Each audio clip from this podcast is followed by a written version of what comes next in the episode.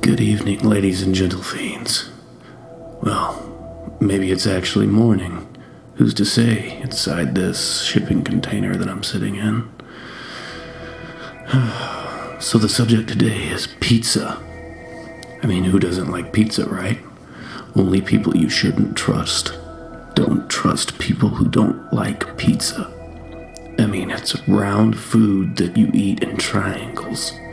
But let's not get into the geometry of the thing. Let's talk about what makes it so amazing. Pizza has cheese, toppings, sauce, and crust.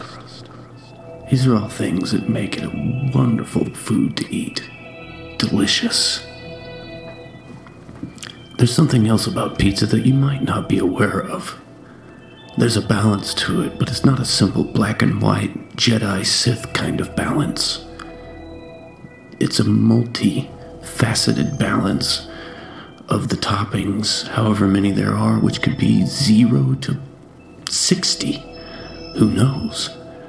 Although, never put pineapple on pizza. It's perverse.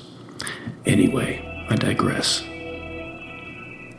It's a balance between all these different parts and pieces, and then cooked at 500 degrees, maybe a little less, maybe a little more, depending on the shop. I mean, we're talking about some serious shit here.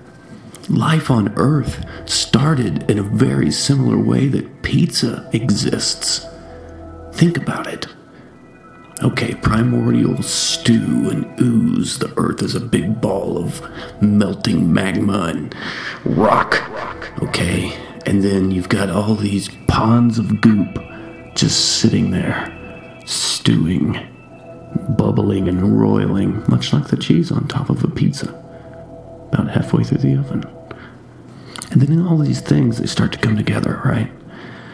And it's not about all the parts separately, but what they become whenever they're put under a certain amount of pressure, kind of similar to the way carbon can be smashed into a diamond. Pizza, too, is smashed in its process, in its own big bang, its own little big bang of cheese and crust and toppings, whether it's pepperoni or sausage, whether it's onions or tomatoes or fresh basil, it doesn't really matter what it is. See, the way I look at it, pizza is probably one of the most amazing things mankind has ever created.